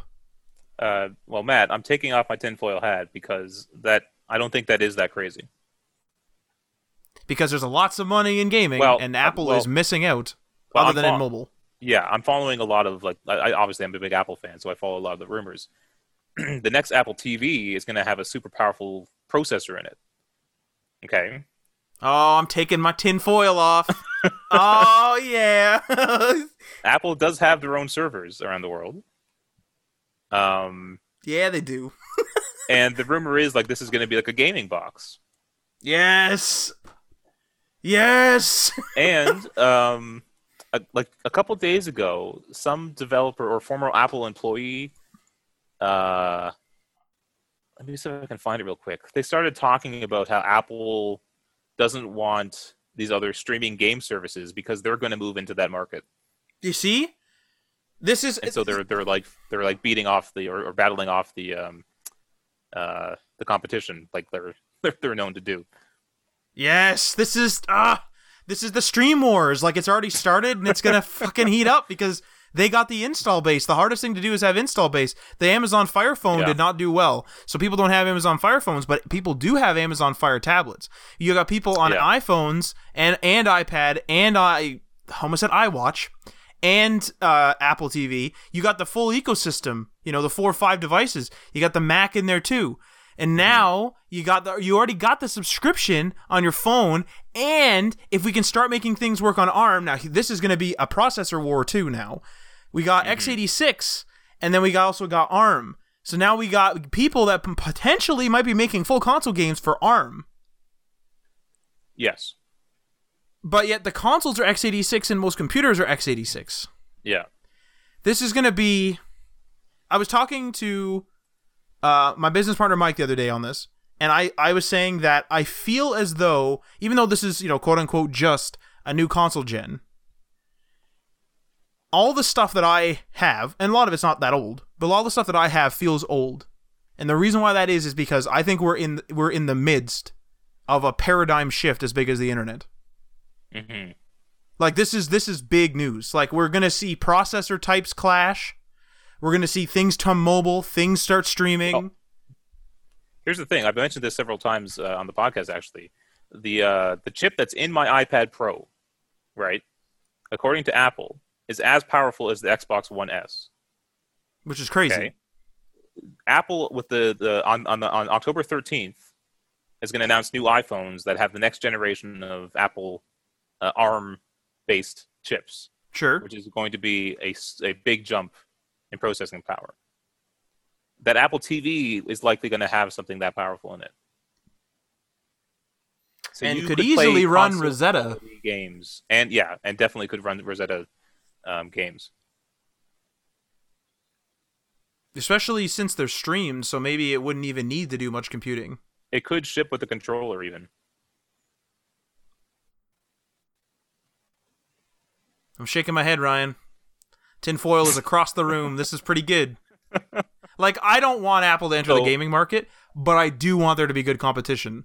And I want I want to get to the point where when I when I go to streaming, it's like they paid me a dollar a month to do it. Like, the competition's oh, yeah. going to heat up to the point where, uh, yeah, you know. And for what it's worth, um, um, Michael Pachter, uh, at least for a year now, I've been watching a lot of his uh, shows on YouTube. Um, he said that Amazon's going to get into game streaming, and look, they did just last like month or whatever. They announced Luna, and he also said that Apple's going to get into game streaming. Yes. Oh man. That's it, Ryan. Oh, wait, wait, now, now, okay. We have a query corner to get to, but I, one real brief question for you. Yeah. Apple gives you all the gaming you ever need. Do you switch to Apple and ditch PlayStation? Because PlayStation is always your number one. Uh, no, because I'm, I, I, I like PlayStation for their exclusives. But do you? But what, what, be, what becomes your main console? Oh, so like if Assassin's Creed Valhalla was out on, on, on an Apple T V or PlayStation, what would I get it for? Yeah. And, and, and you were allowed to stream because your internet's bad. But like, let's just say you're able to stream, and and streaming was like good, and like everyone was like was like happy with it. Yeah, yeah, yeah. Like like, like streaming is like I walk in, I press a button, and I just start playing, and I don't even realize it's not a console. I will probably switch to Apple T V. You see what's going on here? Yeah. Christ, we've never had a we never had fragmentation like this before. That no, we were all I'm we were also... all on three sixty, then we split up from three sixty to Xbox One, and now we got people all over the damn place. But, I mean, also, uh, crossplay has taken hold, you know. Which is nice, yes. Which is very um, nice. Whether Apple will do that with their, their games. I mean, their, P C, their, their their Mac games have crossplay, obviously. It's just P C servers, right? Um, whether they'll do that on their Apple T V games, if they do do this, I don't know. But it might be I'm included also, with I, your Apple Arcade, Ryan. I'm also not someone opposed to buying games multiple times to play with other people. I did that during um, the P S three and three sixty era. Yeah, you did that with C O D, right? Yeah, because I wanted the trophies and I wanted to play the campaign on, on P S three, which is ludicrous. I understand. It's, I was going to say, why do you care about much about the yeah. campaign? No, it's ludicrous to do that, but I did it just because I wanted to. So that's not a barrier for me. Now here's now here's the question. Okay, here's okay. You already have a history with PlayStation. In terms of like a literal history, but also a PlayStation party, or excuse me, a PlayStation trophies history. Yeah. Okay. Call of Duty comes out and we're playing it on PlayStation. Do you buy it for PlayStation and do the campaign on PlayStation for the trophy? Or do you no longer care about that and only care about your Apple Arcade score or whatever it uh, would be? See, th- this is another big question though. There's a lot of details here. Like, whatever PlayStation or whatever Apple's gaming service is like, I would want it to have the full set of features that like I'm used to on my P S four. I, do, I would want trophies or achievements, you know, I'd want friends lists and all that kind of stuff. Um, it'd be tricky. Well, here, here's a... My gut tells me, like my first response was I would play it on Apple because that was what my... That just came up. So I think that's the right answer for me. Mm-hmm. But I don't know until like I had to make that choice. This is gonna be uh this is gonna be a wild ride. Because I like I, I, I live in the Apple ecosystem, right? Yeah. I like I like having everything consolidated in one place, and so I would love my, for my games to be like that. Yeah, I mean, I mean, I buy a lot of stuff on PlayStation. Um, but I live in the my, my, the Microsoft ecosystem, but I'm also okay with being in between. I mean, I have three E A accounts for Pete's sake, um, which is a whole story we're not going to get but into. You rent movies from, from Google. Right. You, you could rent them from the Microsoft store, couldn't you? Uh, not on mobile. No? There's no... I, what? Last time I checked anyway, which was months and months and months ago. What are they doing? They did, uh, there's none on my phone, no. Like, now, the Duo came out. Maybe there is now. I don't know. Um, but not on Android. As far, as far as I know, maybe it's in the browser. Maybe I didn't look hard enough, but... Also, I will say this. The Microsoft Videos app, or whatever it is, for renting movies, is certainly on Xbox. We know that. But YouTube is everywhere. Yeah. If I rent or buy a movie, I can just play it on YouTube. Yeah. Which is which is huge. Like I did that I did that not too long ago. I claimed a code as I had a Blu-ray, claimed a code, uh, and then I just like refreshed my PlayStation app, uh, my PlayStation YouTube app, and then I was just watched it on there. Yeah. All right, let's get to the Query Corner question. Let's go. Uh, you might have to explain this. I'm not sure if I got this down right, but uh, basically, where are you going to play your games? Are you going to play the P S four, Xbox One versions on P S five, or maybe you want to explain this one? Okay, okay. So this this was this was a conversation that Ryan and I had before the article broke, talking about how saves were going to work, and there was other details in there on the P S five, right? Um, and how like. We were talking about, okay, so this, this was the scenario. Now, I want to be, again, I want to be clear. This was before the details came out about the PlayStation five. So we were discussing, you know, if we, we were to boot up Fallout seventy-six on P S four, we play it, we get to level ten, and then we get to the we get to the PlayStation five, and let's say there is an actual PlayStation five version of seventy-six. Again, this is all hypothetical. There is a PlayStation, hypothetically, a PlayStation five version of seventy-six. Because seventy-six is a cloud game, I'm like ninety-nine percent sure you'd be able to just sign in with your Bethesda Net account and you're on your merry way, right? You got your PlayStation Network account already so you can play online, and then you go and you you sign in with your Bethesda Net, and it's like, you know, your character's in the cloud. It like, you know, whatever does does what it needs to do, and then boom, you have your save because the save is in the cloud. Now there's other games. Spider-Man is one of them, but we're not going to get into that because we already talked about that. But let's let's let's make one up. So let's say Ghost of Tsushima, okay? Ghost of Tsushima, let's just say it has a P S four version, which it does, and you're playing the game and you're doing whatever. Now, this is a single-player game. A lot of the save itself is not in the cloud, right? It's not an online game. It's not an M M O where, like, I can log in anywhere. For the most part, if I want to play Ghost of Tsushima on another console and I want to have my save, I have to sign in on the PlayStation, go to the, the PlayStation cloud, and download it, right? The, the difference there is that my character and my save and Ghost of Tsushima doesn't live in the cloud. It's literally like a file that sits on a PlayStation that has a backup in the cloud to the PlayStation Cloud, PlayStation Network Cloud, whatever they call it. And then I'm pulling that file down. Whereas in the Fallout seventy-six case, the files that are sitting locally on the machine are more or less like system settings and maybe a few other little things, or maybe some character stuff just for quick access or something.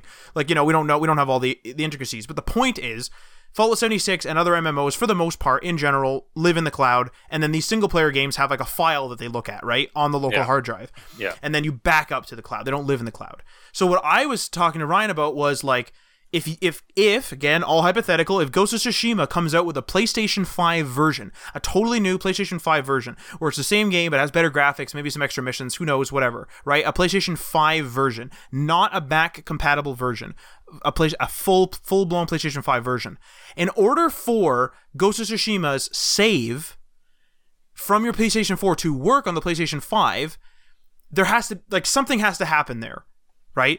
Um, there has to be some sort of computing where the PlayStation five, like, version of the game, like, takes the file and manipulates it into a PlayStation five version of the save.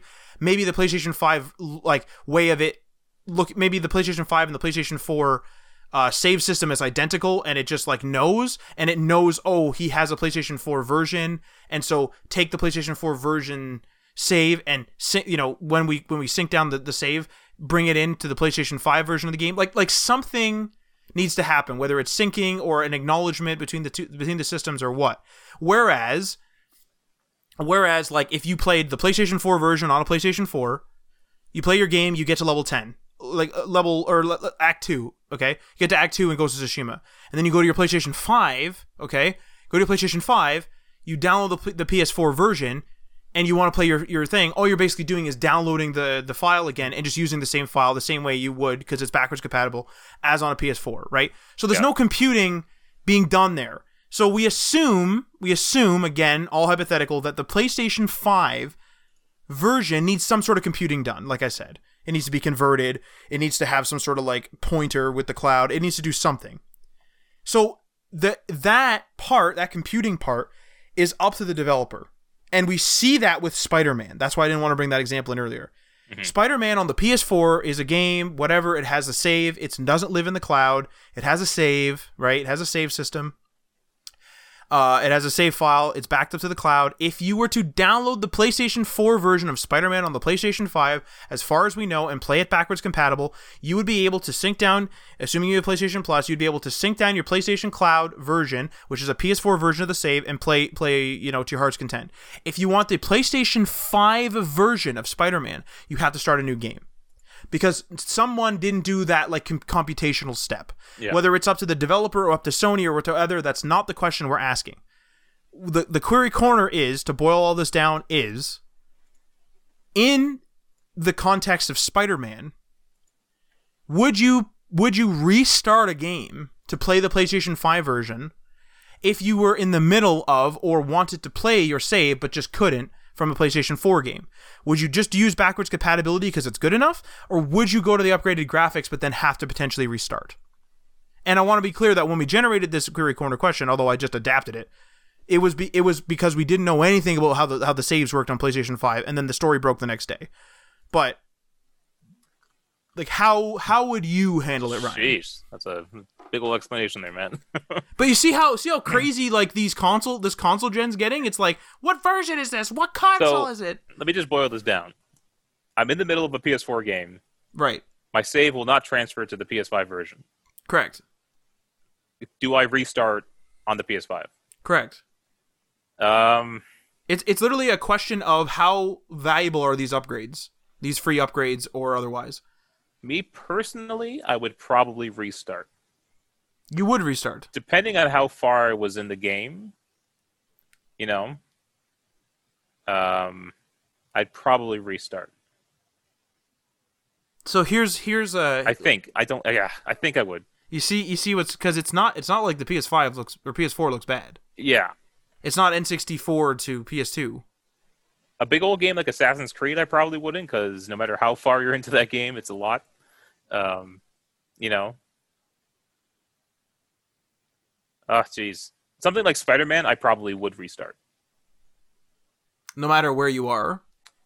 Yeah, if, if unless I'm like eighty percent complete. But doesn't it, like... So one of the things that like pushed me to do Ghost of Tsushima was, I at the time, I didn't know how the save system was going to work. And I was like, man, I don't want to restart this damn game.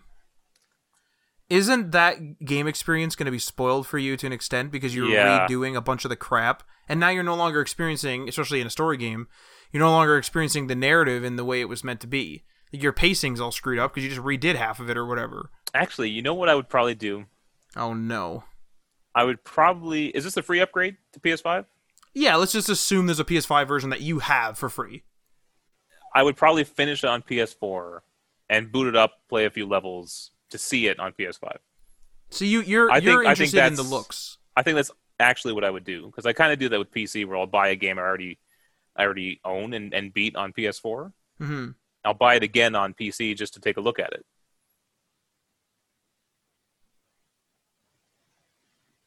So I think that, I think that's what I would do. See, that's interesting. I don't know... I don't know what I would do. So here's here's the overall dilemma, and this is another question we had. Very easy sub-question. Let's say Ghost of Tsushima comes out, P S four. I beat it to Act two like I have, so let's just, like, my scenario, I'll lay it out.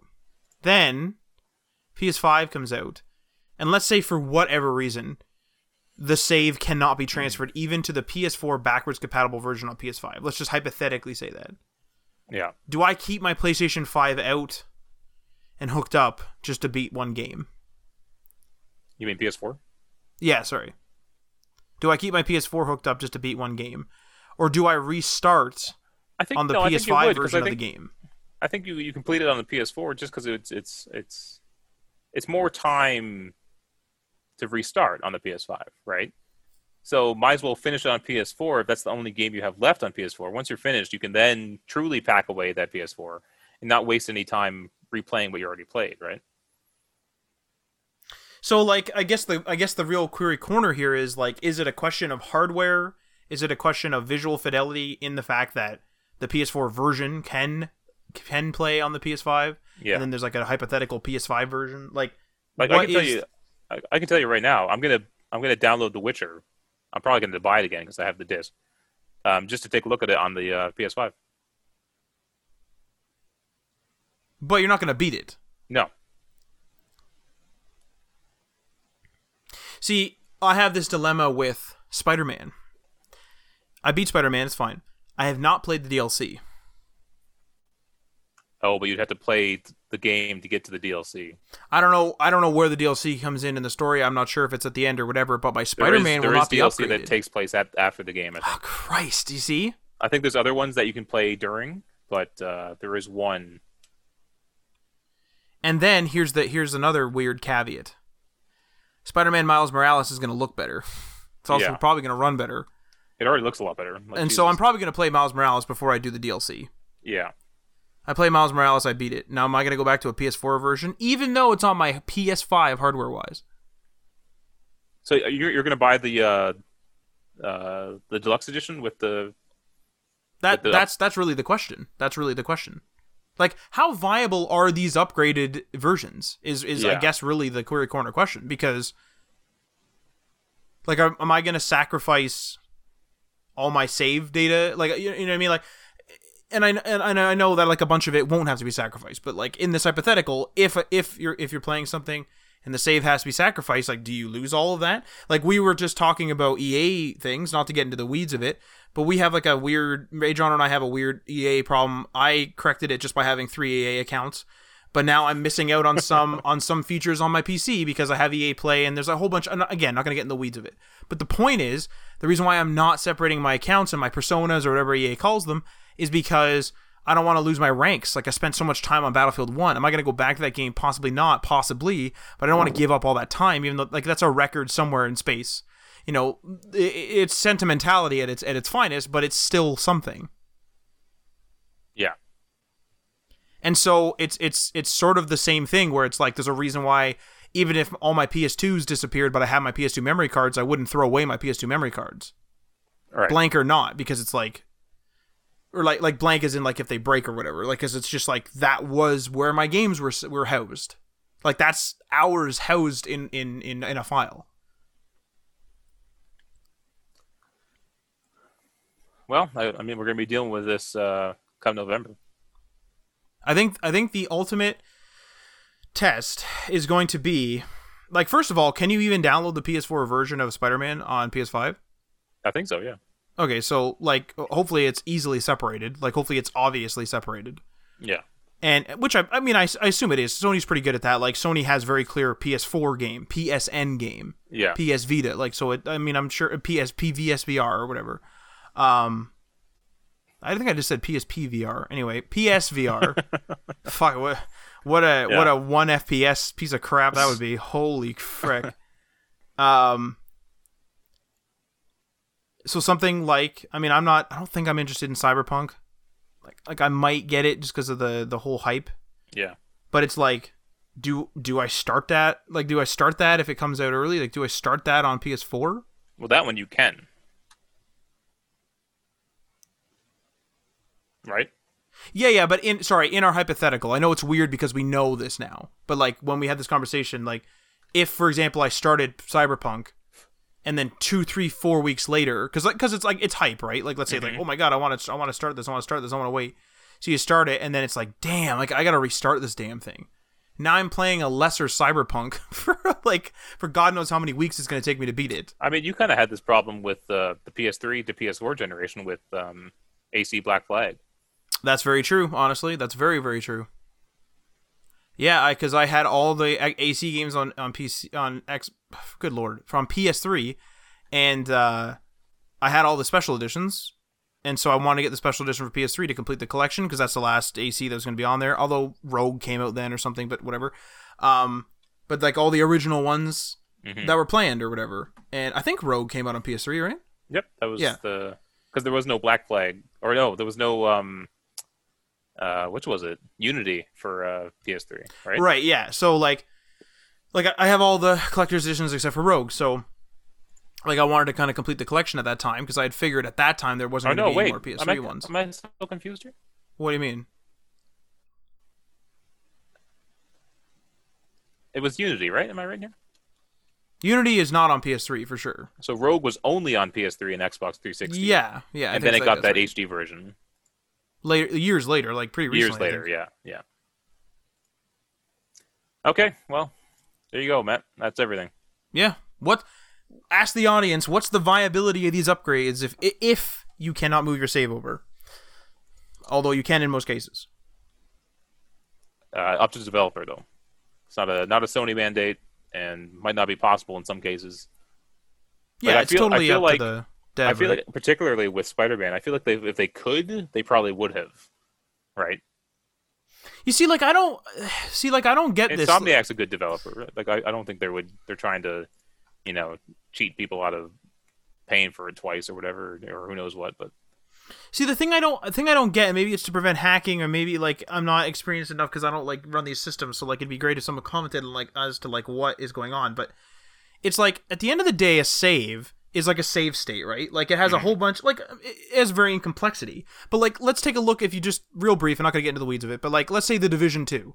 The Division two has your gear, your character level, your and and well, I was gonna say your possessions. So that's your gear.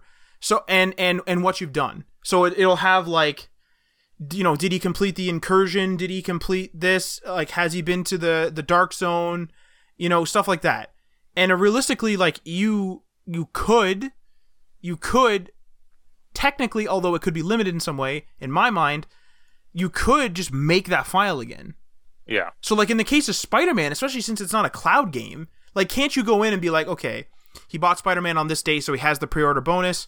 You know, he has the these suits, he's beat this this much, he owns the D L C, create save file for Spider-Man P S five. Yeah. Boop, little conversion screen, donezoed. Like, games used to not save way back in the day. You used to just have a code. It used to give you a code for the level you were on, and that was because the game would just progress depending on what the code was. Yeah. The game would progress to that point, because effectively that is your save. That number is your save. It's just the console doesn't remember it. You do. Mm-hmm. So I just don't fully understand, and I would love for someone to comment, like, why the hell that's the case now. Cloud stuff I know is messy, but, like, for something like Spider-Man? Like, come on, guys. Yeah. Well, that's all the time we got, Matt. Thanks for joining me. Well, thank you for joining me. Uh, we stream at uh, twitch.tv slash day one patch media. And uh, we play, we play uh, very bad Left four Dead. How'd that go last week? Was that all right? Uh, we got our asses kicked. I, as a joke, I voted to turn it to expert. Oh no! And I mean, we ended up like turning it back down. But yeah. Like, we went to expert, and Tim was like, "I wonder if I can kill this witch in one shot." And uh, we forgot that uh, in expert, you die instantly when oh. the witch hits you. You don't get oh, down. Man. You, you you fucking die. So. All right. Uh, we'll see you guys next week. Peace.